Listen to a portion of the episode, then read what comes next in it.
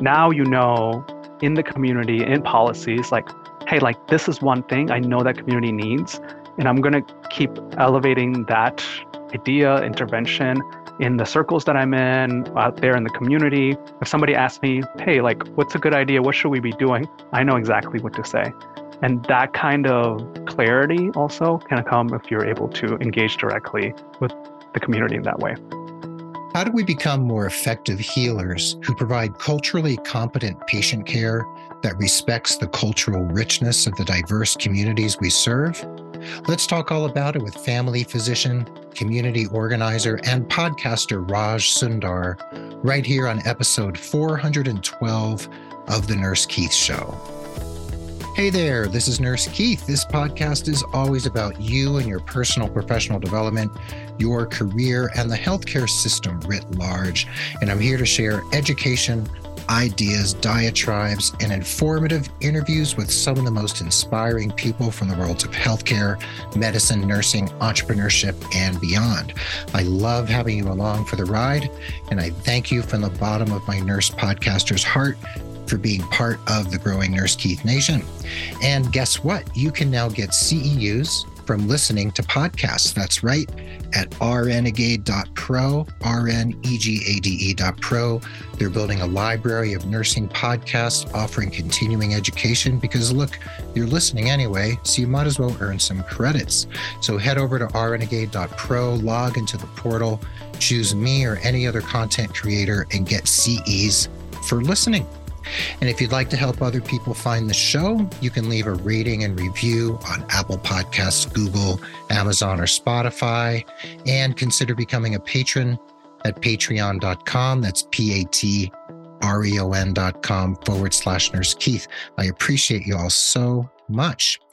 You can head over to nursekeith.com to find the show notes for this episode, or of course, they'll be in the show notes of any app where you happen to be listening. And like I said, we are here with Raj Sundar. He's a physician, community organizer, and podcaster from the Seattle area. And Raj, it's so exciting always to interview a fellow podcaster.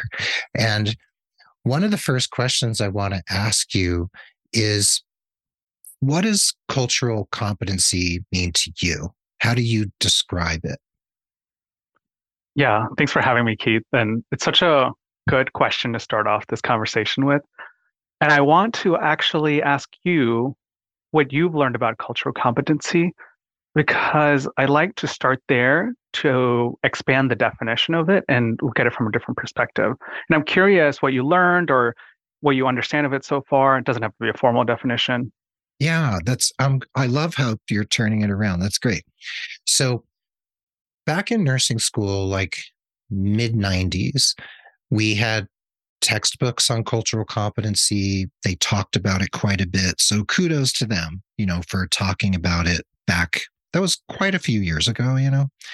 Um I see cultural competency as gosh, as the ability to recognize and honor what you perceive to be the culture of the person in front of you or group in front of you, what have you, um, whether it's their their folk practices, their mores, their food, the way in which they look at their bodies and their health, or the way they they they approach nutrition or religion or their their gender identification, you know, I feel like cultural competency can have a really broad and deep definition, and it can encompass almost any part of a person's life. And just because a person's a member of one particular cultural, like ethnic group, and I'm putting big quotes around ethnic group, doesn't mean they even practice the things that you think they do or that a textbook told you they do. So without knowing or asking, I mean, how much can you truly know other than what you think you know? Keith, that was beautiful. It feels like you've gotten and you have an enlightened version of uh, cultural competence. I'll say that because there's still a sense with cultural competence that is oversimplified, right? You talked about so many facets of that that is beautiful, right? About honoring people's cultures, traditions, respecting their bodies. And you also brought in this idea of humility. People sometimes use the word cultural humility about, mm. hey, it's not everybody that believes these certain values from a country or ethnicity. I still need to be open to this individual in front of me and look at my own beliefs and values that I'm bringing in. It's not just about this other person, but like, what about me? I'm living in America. You know, I'm in Washington State. I have these beliefs about health and healthcare because of my education in Western medicine. So, really acknowledging that part of it is important with the humility, and I'll add that facet to that too. But why I asked you that question is a lot of people actually only get a brief introduction to cultural competence and then never revisit it because the idea of cultural competence, at least when it was originated, was the idea that we're going to study people different than us so we can understand their values and beliefs. And that's just like a layman's definition. You know, there's formal definitions out there. But the problem with how it was created and sometimes how it still remains, uh, how it's still used today, is one, there's this idea of like, I'm the normal person and all these people are different and exotic, right? And I'm studying them. So it inherently like dehumanizes some people. The second is it can oversimplify entire countries and stereotype them. Not always, and you had that nuanced definition, which I which is why I called that out for you because if you look at cultural competence articles or textbooks, it's like Cambodia. These mm-hmm. are the, the three things people believe and the things they wear. and all of a sudden, people are like, check, I understood them. So next time I see them, I feel ready because I know they believe these things, right? Exactly. Exactly. and you know what? You have an amazing podcast called Healthcare for Humans and you have you have, you know, a small number of episodes out, fewer than 20 or around you're getting to around 20 and I listened to quite a few episodes, and maybe part of my cultural competence definition, maybe I cheated because I listened to your podcast. but you have a two part, um, two episodes on Chinese communities, and you had this awesome guest who kind of broke it down. And you all, I, what I like about your show is you dive deep into the history of that country and culture. You know, you go way, way back.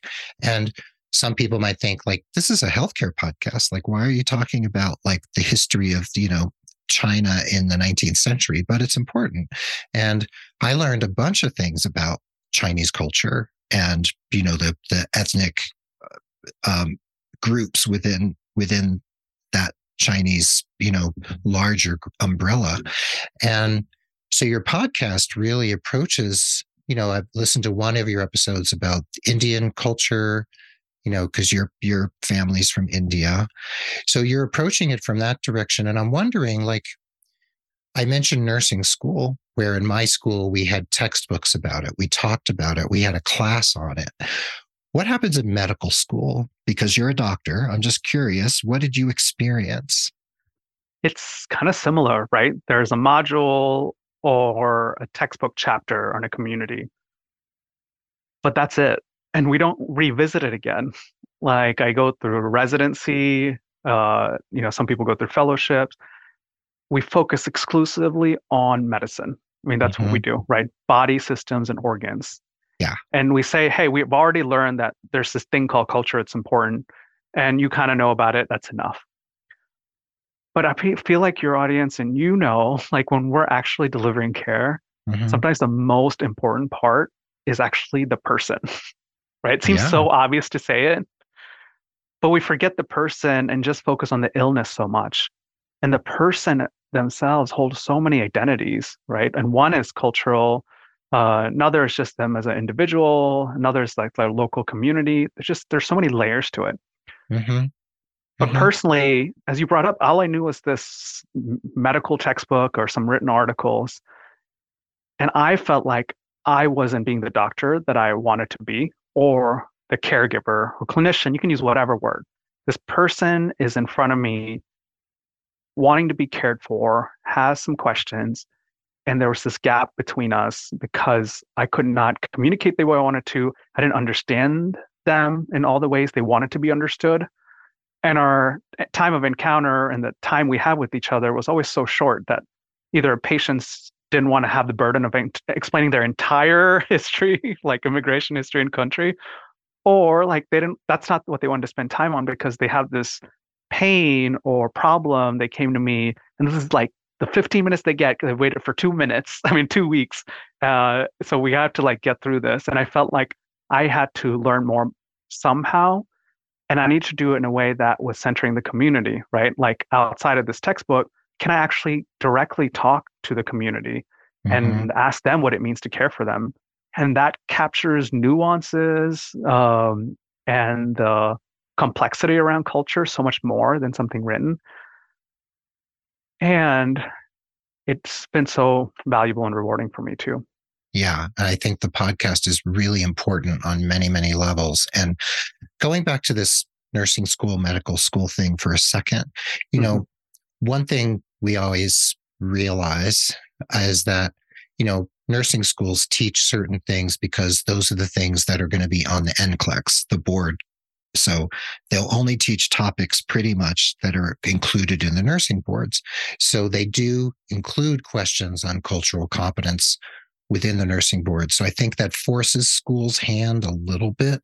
And I'm assuming that happens with the MCATs as well, or that there's some attention paid maybe to cultural competence within the the testing area of medicine and medical training or no some and it's evolved a bit it's evolved but definitely not that nuanced okay. right and i sometimes they were racist questions like oh dear well you know what i mean like only black it's like if they say a 28 year old African American, that means we should think of these 10 diseases, right? Oh, like that kind of yeah exactly right. hypertension yeah, yeah, exactly. So that's where your and, uh, differential starts. Yeah and so that kind of thinking existed. It's evolved. I don't want to undermine medical education. I think it's grown.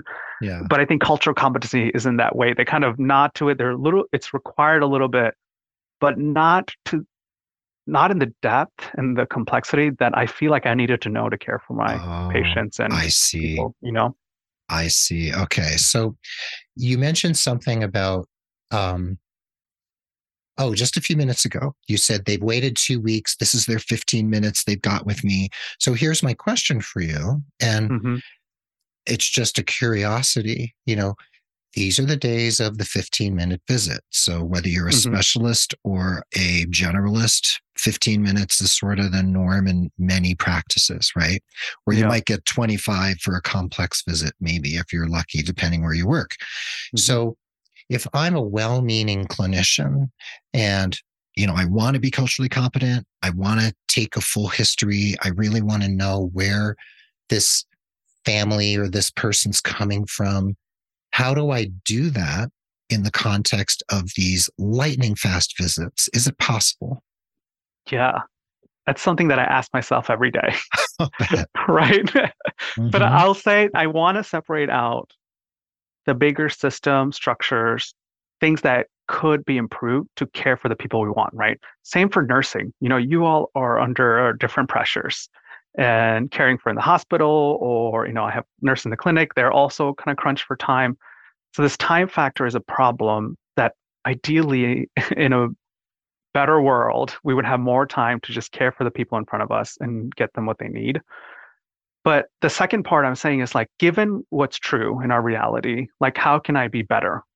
And your question speaks to that of like these visits are lightning fast like how are we going to incorporate all these things that you're talking about raj? Like uh, people's history culture when already there's not enough time to sometimes do the, the one thing that they came in for. Mm-hmm. i will say more than anything it's allowed me to ask better questions. And not diminish somebody's humanity or reality because i know nothing about them. I'll I can use two examples. The one that I think I may have shared with you, right? It was like a moment of joy that was kind of unexpected for me because it was right after New Year's. It was the second week of New Year's or something. And, you know, like everybody keeps saying Happy New Year because we don't know when to stop saying it. Mm-hmm. um, but what I what I knew was that with the Ethiopian community, the calendar was different. Their holidays were different. I didn't know the exact same ones. I didn't know when the dates were, but I knew their Christmas was during that time rather than New Year's, and it wasn't the New Year's. So we were just starting the visit, um, and we were talking about something, and I brought up, "Hey, like, how was Christmas for you?" Right? And they were surprised because everybody else has been talking about New Year's, and I actually asked them the question that they didn't think anybody would ask them what mm. they're actually celebrating. And you mm. know, they weren't going to go around, hey, like it's not New Year's, it's actually Christmas for us. Like, stop asking us that. But he like kind of lit up and explained to me all the things that they were doing. Um, and it was a moment of connection that I felt like didn't exist before that, because he finally felt like even though I'm not from the community, I don't look exactly like them, that I knew some things about them that I, they could share and maybe we could connect at that level hmm. because I had a different starting point and foundation about about their community. So part of it in that story, and that's a really nice, heartwarming story, is that you first you have the awareness, right? The consciousness to even consider that maybe what they do might be somewhat different than everybody else, right? Or overall uh, from a lot of people. And then you have the presence of mind to take 60 or 90 seconds to engage in that conversation, even though you know you only have about 15 minutes. Yeah. But so what happens to the quality of the visit and the quality of your connection as a healer, as a clinician with that family or couple or individual when you've gone out of your way to try to connect with them on that other level. So, what have you witnessed that makes that connection that much better? Yeah, it's about trust, right? Mm-hmm. I think more and more we're acknowledging there's a crisis of trust mm. with the healthcare system yeah. through the pandemic, through people not wanting to be vaccinated, through people dying in certain communities more than others. So many eh, things that we could talk about here, but an underlying issue was communities didn't trust healthcare systems. And at the micro level, sometimes individuals don't trust clinicians. And I felt like those moments opened up some more trust or increased it a little bit. And trust is a little elusive because you have to keep building on it and you have to keep showing up in the right way. So it's not that all of a sudden the patient trusts me for everything, mm-hmm. but now they've opened up a little bit and I can build on that and really think about like, how do I keep showing up for them? How do I make sure I show them my competence to solve the problems they need? How do I show them that we're in this together and I want to care for them? And it just allows me to do that better. And I have another example, which is going to be, I think, also demonstrate this idea of trust. Great. And maybe even take less time than 60 seconds. Take your time. And, and, well, 60 seconds, as you noted, about how we're taking this extra time to build trust um, out of this short visit but sometimes we're doing things that's actively actually building mistrust when if you just change that behavior um, you can connect with patients better without losing any time in the visit an example that i use that is often salient for people is the native hawaiian community because when the native hawaiian community goes to healthcare systems visits gets in, in the hospital so many people see or notice that they're from hawaii and the first thing they want to bring up is how they went on vacation for at Hawaii, right? And being like, hey, like I went to this place. Do you know that place? Like, where are you mm-hmm. from? And I'll say, no one's, no one. Like most people aren't intentionally trying to cause harm, right? Mm-hmm. They're trying to mm-hmm. connect. They're trying to build rapport.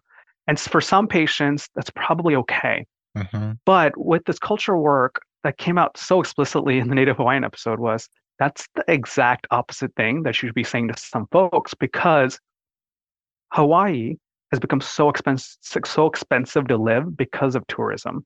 So Native Hawaiians had to leave their homeland and come to a different state. Mm-hmm. And now they can't even go back and visit their family because it's so expensive because of tourism. And you're going to talk about that one thing that's caused them trauma and land displacement and feel like that's going to build connection. And now they have to share their vulnerabilities, trust that you have their best interest in heart, mm-hmm. and then listen to your recommendations. And that's a hard place to start with, right? And I and then I follow up saying, hey, this does not mean you can never tell anybody you went to Hawaii. Hmm.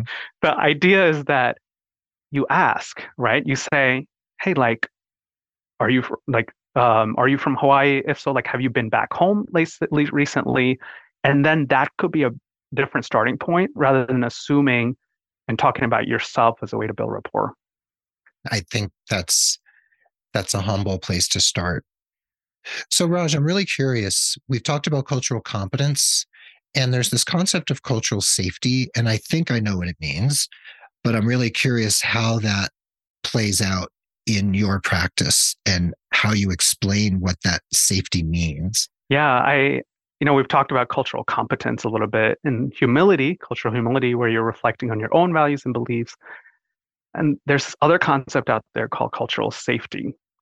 It was originally highlighted and amplified by Maori nurses in New Zealand, which is the indigenous population there, when they were figuring out how can they receive safe care within this healthcare system. And cultural safety was a term they used to highlight the power differences. Power mm-hmm. differences meaning like each of us individuals hold power, right? And when we're in a clinical environment, whether it's in the hospital, clinic, where we're interacting, the care provider, caregiver has power, and the person who's sick and vulnerable has less power because they're really dependent on you at the individual level. And then at a broader level, like bigger level, if you step back, as a community level, there's power differences too. With the indigenous community, there's so much background there, right? If you're indigenous community that's been in some places massacred by this other community, mm-hmm. and now you're relying on them for care, and they mm-hmm. hold the mm-hmm. power, right? And in the Hawaii example, there's power in colonialism, militarism that the U.S. helped. Um, I'll say the U.S. took away the autonomy of an island, and in that interaction that we're talking about, none of these things are explicitly said, right? Nobody's bringing all these concepts in. Sometimes maybe if you're bold and you're going into that uh, conversation, maybe you bring it up with the patient, but it's in the background and it's in that interaction. So when you talk about, I just went to vacation Hawaii, you're bringing up tourism, land displacement, the history of losing autonomy to a foreigner, mm-hmm. and now relying on them mm-hmm. for care and being in their community and not being fully accepted all of those things are in that definition of cultural safety. So you may ask, like, so what do I do? Like, seems so big, and I always think about that too. Like thinking about all these things seems overwhelming. But as you said, Keith, I think you said that um, very nicely. In that the first step is just awareness, because then you can build off that awareness to ensure that you're asking the right questions, you're respecting the relationship and honoring the the power differential and acknowledging it and making sure that you're able to bridge it in a way that's conducive to a healing relationship.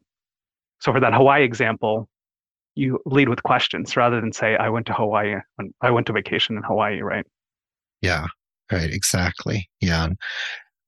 That's really helpful. And when we come back from the break, I want to talk more about medical practice and you know how to bring this into our practices and nursing practice as well and maybe some takeaways you might have that you know simple things people can do along these lines of creating cultural safety and being you know culturally humble and creating this sense that people are safe and that they're you know their their colonizers aren't going to you know be telling them what to do, for instance, or what to do with their bodies, or whether their their folkways or mores are wrong or right.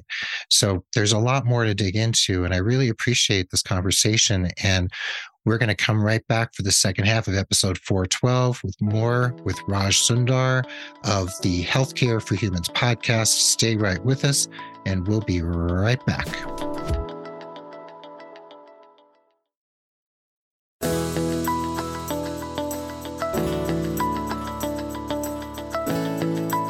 Welcome back to the second half of the episode. We're here again with friend of the pod and my new friend and colleague, Raj Sundar.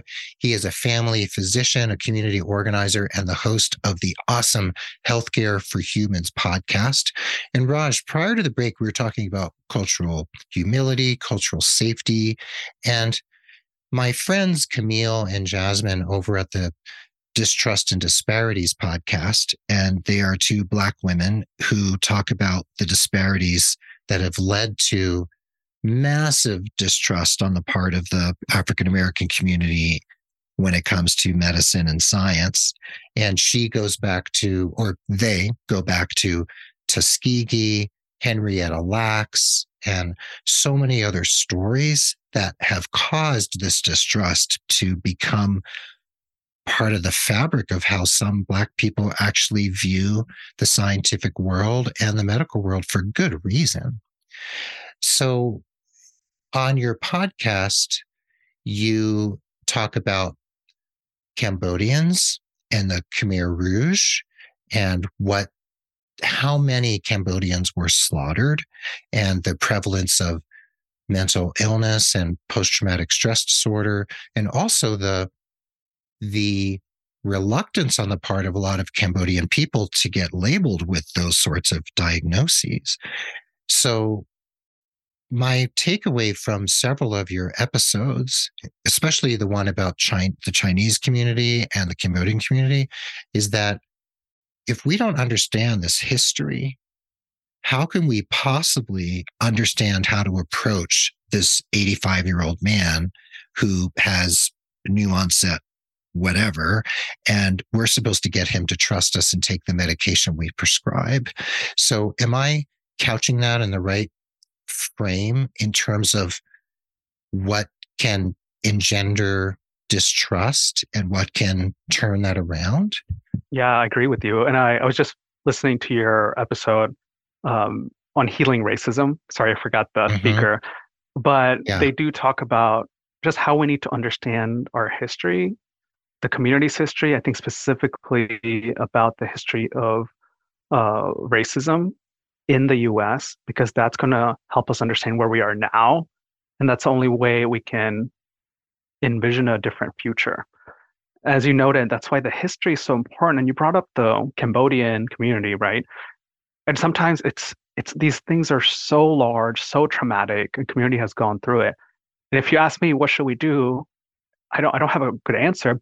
But when I talked to one of the Jennifer Huang, who's in the second episode, she's like, I've been living this for so long, and what we really need is a community space, and we don't have that. Mm. Everybody else do, and that's the one thing I feel like everybody would need right this moment. So if you're listening to that now, like the community is telling you what they need, and if you have power, and we all do different levels, right? Some people have power to actually allocate resources. Ideally, mm-hmm. we could kind of create a vision together of what it means to care for that community with people who have that power. But even if you don't have power to reallocate complete, like completely all the resources, you can be a better advocate, right? Now you know in the community, in policies, like, hey, like this is one thing I know that community needs, and I'm gonna keep elevating that idea, intervention in the circles that I'm in, out there in the community. If somebody asks me, hey, like, what's a good idea? What should we be doing? I know exactly what to say, right? And mm-hmm. that kind of mm-hmm. clarity also can come if you're able to engage directly with the community in that way. Yeah, that clarity is so important. And the the listening is so important. And on one of your episodes, you talked about history taking. And you mentioned how, you know, as a physician, I take histories. It's what I do. And usually it's the history of the disease or the injury or whatever else is the presenting situation, right? And then you're moving towards your differential diagnosis and then your actual diagnosis and treatment. And on that episode, you talked about how there's different types of histories. And you talked about a patient, I believe, who'd had a fall and they had gone to a birthday party, I think. And I think yeah. they may have been elderly. Yep. And you were I think you were talking as if you were a clinician who was like, you know, why should I even ask about how important that party was or why they went to the mm-hmm. party or why they're so upset that they fell at the party? And, yeah. you know, what does that have to do with me, you know, sending them to orthopedics and, you know, whatever. So you, I love how you tied that history taking into, you know, history. You know, there's this, there's this connection. So how how do we as clinicians then bring in this sense of that we're interested you know And going back to what we talked about in the first half, when we only have nine more minutes, you know, what are the little tricks? Like what are the little little hacks you've you've realized are the things that can just be that little thing that that can turn the corner with your patient? Yeah. I think it starts from the beginning, right? Anywhere from the introduction to rapport. We just talked about an example with the Hawaii population, but I'll say the other, maybe I'll reframe this, right? Because we're kind of sticking to this 15 minute time frame, but I want to expand the time we have with each other as patient and clinician into either like if you're in the hospital, multiple days, or mm-hmm. if you're in clinic, multiple visits possibly in the future. So mm-hmm. there's short intervals over time. Mm. And I bring that up because let's say I am counseling about food for the Ethiopian population, and I just had somebody who was diagnosed with diabetes. So the ways to appro- there's a way to approach it. See, there's 15 minutes. You know, I can't talk too much about the nuances of diet. I'm going to tell you about this diabetes, and then I'm going to tell you to do the med- like change your diet to the Mediterranean or diet, DASH diet. Hmm. You know, there's a lot of evidence for this, and here's a paper, right? Like, and go ahead and read it and see if you can incorporate the diet it's very likely either I don't see them again or I see them again and I ask them, and either because of the power differential, they say, Yeah, yeah, I did that. Yeah, and it's going okay. It's kind of because they don't want to disappoint me. That happens because I'm deciding things for them. Or they say, Well, like, I don't really understand it. So now we're kind of back actually in step one because we didn't we didn't make any progress compared to if I knew a little bit about the Ethiopian diet. And I'm not expecting people to know like tons of information that a nutritionist should. But I know about teff. I know about injera. I know injera is mostly made of teff. I know mm-hmm. people in the community because teff is a little um, expensive. They use white flour. And, and injera is the spongy bread that Ethiopians use to to eat mm-hmm. their food with yep. instead of utensils. Yeah. Right. See, now I know this stuff yeah. so well. I'm not even explaining it. I'm just kidding. Right.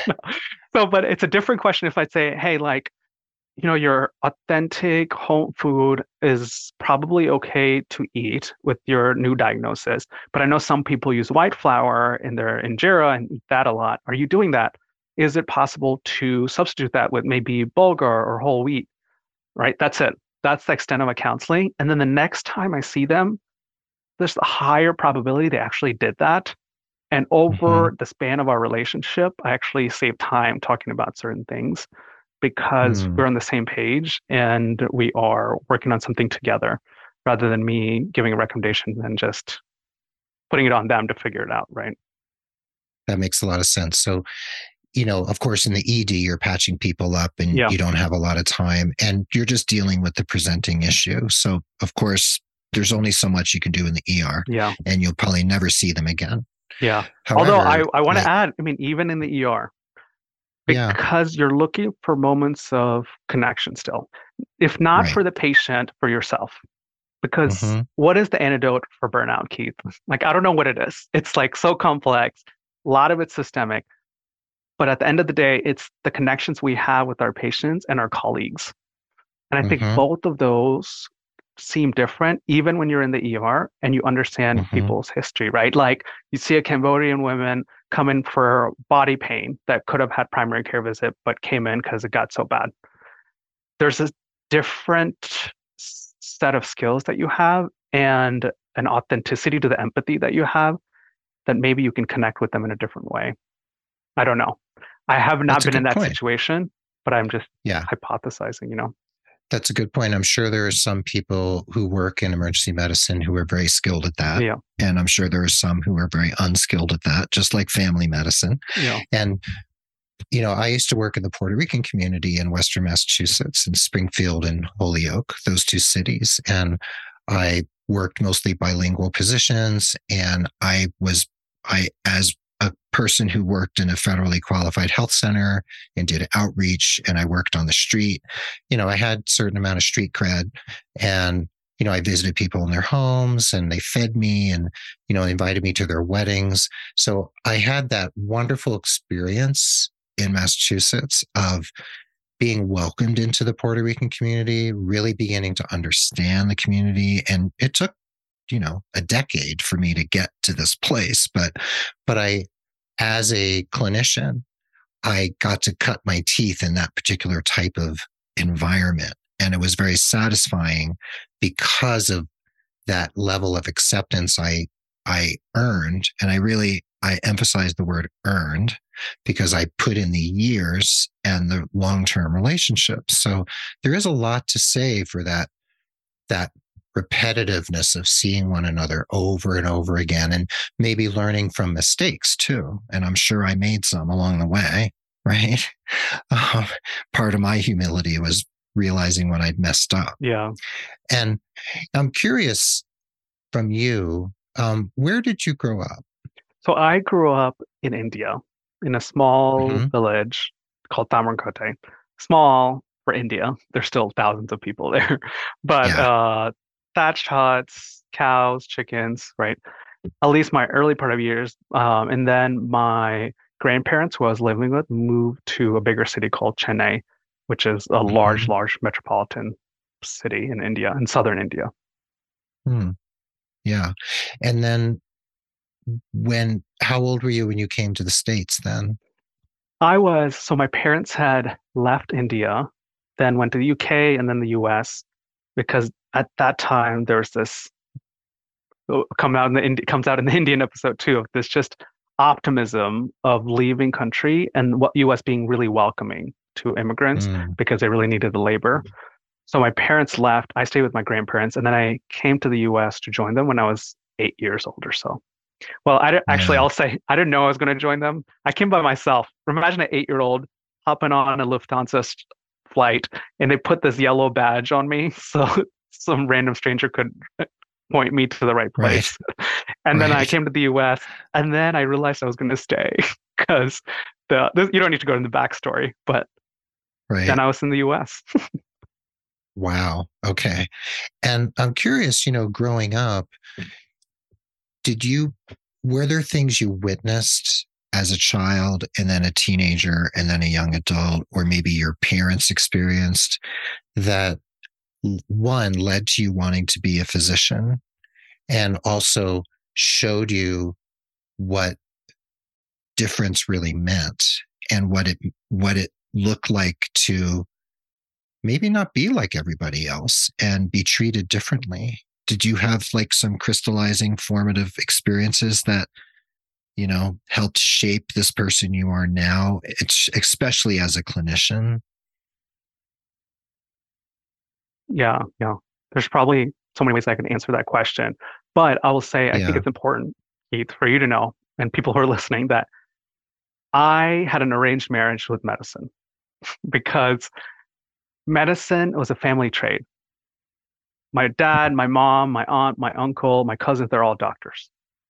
And the reason was my grandfather grew up in poverty and he felt like this was the only way out. So he made his sons and my mom, who my grandparents were friends, get the get got them up real early at 5 a.m. to study every day to make sure they got into medical school, right? And there was this sense of achievement and ambition because they were growing up in poverty, and my grandfather saw this was the only way out. But then I came to the U.S. and I was living a life of privilege, but I was still holding on to the values of achievement and ambition. Mm. And I think a lot of people's story are similar, especially when you get into this pathway, I'll say, of test taking and getting into the right school, getting to the next right school, getting into the right specialty. you mm-hmm. start chasing things. But for me, and I others feel it too, I think this just sense of emptiness because every time you achieve that one thing, I got into my medical school, I got into the residency. The next day, it's always like, now what? Like, what's mm-hmm. next? And I think that moment, those moments have been really painful for me because I wanted mm. a purpose and an impact that was bigger than myself. And I, I won't go into too much of my spiritual journey. You know, I grew up in a Hindu household. I attend church, but I meditate and I've done those 10 day meditation retreats where you're just silent. Vipassana. And, yeah. yeah, you know Vipassana. Yeah, mm-hmm. exactly. Mm-hmm. Yeah. And I think coming out of building out of those experiences, I I knew I I was a doctor, right? I've chosen this trade for now, I felt like it was rewarding enough, but I could be a different kind of doctor. Like it didn't all have to be about me. like maximizing my wealth, taking care of my family, but I could really be the one that is focusing on caring for this person in front of me and advocating for bigger systemic changes too, because I had some skills, some resources that I had built up, and that could be my purpose in helping others in a bigger way or in a very individual way and just thinking about what that means to heal. Hmm. I think that's the question that I've been trying to ask for myself, Keith. I don't, I'm still on that journey. This podcast was a, like, I think a iteration of this, right? trying to figure it out for myself. Yeah. Yeah. And, and I think being being an immigrant yourself having come here as a child and your parents being immigrants and the immigrant journey and and what it what it means to be a person of color in the United States in the 21st yeah. century and well back then it was the 20th century and trying to figure out your place and exactly yeah now now you're a representative of the larger healthcare system right mm-hmm. um and you're also an immigrant so you have this background so you have this this very multifaceted complex history yeah. that is very different than, say, you know, someone who grew up in, you know, Iowa and went to mm-hmm. nursing school. And it's a very different experience of this entire trajectory of your life and career. Yeah. And so, I want to acknowledge that everybody brings different experiences, right? Sure. But I sure. think we we don't we kind of try to erase that part of our identity or experience to fit into this bigger system. And you just jogged a memory for me, Keith, because that was such a good reflection of like mm. me, eight year old Raj, coming to America. I went to a Catholic school. I grew up in a Hindu household. We went to temples. But here I went to a Catholic school. That was my first school. And I was like, wow, all Americans go to Catholic school. There must be very religious, right? You're eight year old trying to make sense of this new world. And every Friday I had to go to mass. And there's this openness that you learn because you are young in a new place and your whole world has changed dramatically all of a sudden for me. So that openness, I feel like I've held on to of listening to people and understanding the things around me and paying attention. But as you said, like there's also experiences that made me feel like an outsider. And as an Indian American, like, you know, I'm in many places overrepresented, including in medicine, right? Mm-hmm. But growing up being a dark skinned Indian, there was some colorism in that I didn't even fit, fit in with my Indian community because I was darker from South India, where a lot of people were North Indians. Mm-hmm. So that sense of outsiderness. And then some people can acknowledging that people who are dark skinned and black folks in this country have dealt with the burnt of racism is when people thought I was black, right? Pulling me over uh, to search my car, right? Hmm. Things that were small incidences that we could call microaggressions, but explicitly characterizing me as somewhat of a danger because I looked darker and could look black. Yes. Right. So that I have that complexity too. Again, I can't like my all my entire experience is not being black in America, and I don't want to say that but I want to acknowledge I can I, can, I imagine how how it must have been to live in a body that's being explicitly targeted like that all the time. Mm-hmm. Um, even though I only got small snippets because I was in a I was a dark person in a club or my car was getting pulled over. Um, and then there's racism that builds again. This is another layer. Racism builds within your community, within the Indian community, because you want to. My parents will always want to distance ourselves from people who are being marginalized or being oppressed, right? Hey, hey, like, don't wear those clothes that may look, make you look too black, right? Mm-hmm. Because we want to kind of stay silent in the background where we see systems actively punishing people who look a certain way. Right. Gosh, there's so many, there's layers upon layers upon layers. And and I think it's so important what you're doing with your podcast and your medical practice, obviously in Seattle. But your podcast is you know, you're slowly unraveling or peeling this onion of culture. And I look forward to what this journey is going to be, how it's going to unfold as the podcast grows and, and evolves over time. And I'm sure you have all sorts of ideas and visions for what it might look like. And, you know, I can't recommend highly enough that people tune in and listen to Healthcare for Humans. And, you know, that'll be in the show notes, of course, the website. And it's it's on all the apps and all the places where people can find podcasts. But before we go, I have four lightning questions I ask all my guests. Are you game for a little lightning round? I'm game. Yeah. Okay. Let's go. so the first one is how do you define success personally or professionally? Success to me feels like reaching a place of contentment, which means that I actually start with a place of intention because I don't know when it feels successful to me. So I don't fall into the traps of what other people are telling me, right? Hmm. Nice. I like that. Second question Could you name or just describe a person who's inspired you in the course of your life? They can be living or dead, famous or not famous at all. Yeah. I think about my grandmother who mm. Passed in the last few years, but she got married when she was 13 and was lived in the village. And a lot of my formative childhood memories was with her where she didn't really have the autonomy, but every day, you know, her whole day was she woke up, she cooked fresh from every single ingredient, like getting the coconut, shredding the coconut, and making the coconut milk, and making like the special Indian food. And then we would eat, and then she would clean up and start cooking the next meal. Wow. and then she would, so the only break she would get was at like 6 or 7 p.m., where she would watch a show and then get ready for the next day. So the idea of how just selflessly she gave to the family when I felt like, at least traditionally in Indian society, we didn't acknowledge her and honor everything she's done um, all her life. I think we got better as we got older, but I think it's something you take granted for. You take it, you take for granted. Mm. Yes, a number of guests have brought up grandmothers, especially grandmothers hold a special place in a lot of people's hearts. Yeah, and, it's so interesting. Yeah. yeah. And I'm sure she was making traditional South Indian food, right? Yeah. Dos- dosas and idlis yep. and all that. Yeah. Oh my gosh. Yeah. You're making me happy. You're listing off all my foods. Yay. Awesome. Okay.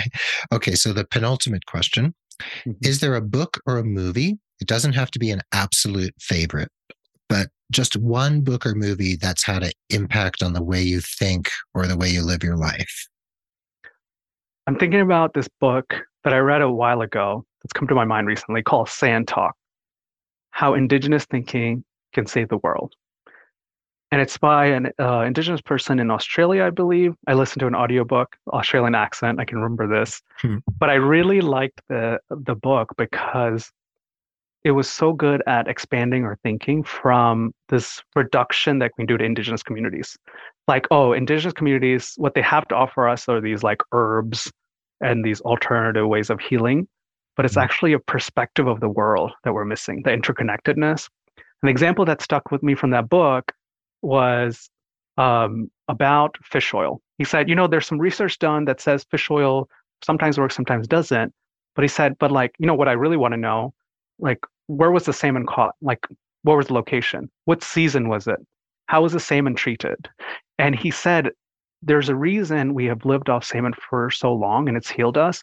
It's because we make sure we only eat it during certain times of year and we treat it with respect and there's so many things going into that relationship more than extracting fish oil to to treat a medical illness you know mm-hmm. And I think about that example of how expansive that interconnectedness is. Hmm.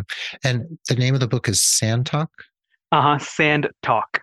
Sand Talk. Okay. Yep. Awesome. All right. Okay. Yep. Last question. So if you, Raj, were elected king of the world, what's one of the first things you would want to do to improve the lives of your subjects? Oh my gosh. I would go. So the, the great thing about that question, Keith, is mm-hmm. I can assume I can do anything I want, but I don't have to feel bad about destroying things. Meaning, we yeah. should just destroy our healthcare system, right? Start from the ground up on things that actually help people's health. Like we give people housing. We make sure they get access to good, nutritious food. We make sure that we build communities that have social connections. So we're not overworking them, we give them time. And I would keep building on those things and then think about a healthcare system. I feel like the places that hit the wall the hardest is there's so many entrenched interests in healthcare. You say mm-hmm. somebody's cost is another person's profit. That yes. right. like so. So King King Raj would start with dismantling the entire healthcare system. Awesome. I love it. Yes. My inner anarchist loves that. That's great. I had to say it. I told you. You got me all excited. I love it. Okay. Well, Raj, this has been so delightful. And your podcast is amazing, Healthcare for Humans. And I'm so, so, so glad you reached out to me. And I can't wait to meet in person someday. And you are an amazing human being doing great work in the world. And I, I appreciate you so much. Thanks so much for those kind words, Keith. Thanks for having me today. Well, there you have it. Thanks for listening to this awesome episode of the Nurse Keith Show. Remember, you can look at the show notes on any app where you're listening or over at nursekeith.com. And please check out Healthcare for Humans. I hope you've uplifted, empowered, and informed from this episode. And I encourage you to take inspired action every day in the interest of your personal professional growth, satisfaction, and development. If you need personalized holistic career coaching, look no further than nursekeith.com. Mention the show get 10% off your first coaching package. And if you want to become a patron at Patreon or you want to leave a rating and review over on Apple Podcasts or Spotify or Google, I will kiss your feet in gratitude. And remember, RNegade.pro log into the portal, select me or any other content creator, and get some CEUs for listening to podcasts because you're listening anyway. We're proud members of the Health Podcast Network where you can find some of the greatest podcasts related to health, healthcare, and medicine and nursing at healthpodcastnetwork.com. We're produced by Rob Johnston of 520R Podcasting, and Mark Capispisan is our stalwart social media ringmaster and newsletter wrangler. Before we say goodbye, I'll leave you with this quote by the musician Robert Fripp May my living honor my parents, and may my living repay the debt of my existence. Be well, dig deep, seek joy, keep in touch. This is Nurse Keith saying adios till next time from beautiful and super cold Santa Fe, New Mexico, and Raj Sundar saying arrivederci from from a beautiful, rainy Seattle, Washington. All right. Thank you, Raj. Thanks to everyone for listening, and we will catch you on the proverbial flip side.